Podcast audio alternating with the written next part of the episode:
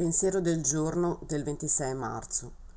Se penso alla mia vita mi rendo conto di aver perso molte occasioni. Ero troppo tesa e alla fine non ce la facevo. Alla fine mi sono resa conto che da sola e con le mie forze non riuscivo a realizzare ciò che mi avrebbe resa felice. Ora sto imparando ad affidarmi al mio potere superiore e a riconoscere il mio bisogno di aiuto e di un programma per vivere una vita veramente piena.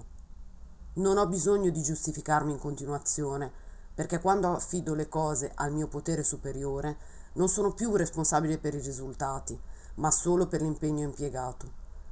Meditazione del giorno. Fa che sia ricettiva verso il bene che tu hai in serbo per me per oggi e per ogni altro giorno a venire. Oggi ricorderò, il controllo mi ha portato all'infelicità, per cui oggi proverò a lasciar fare al mio potere superiore.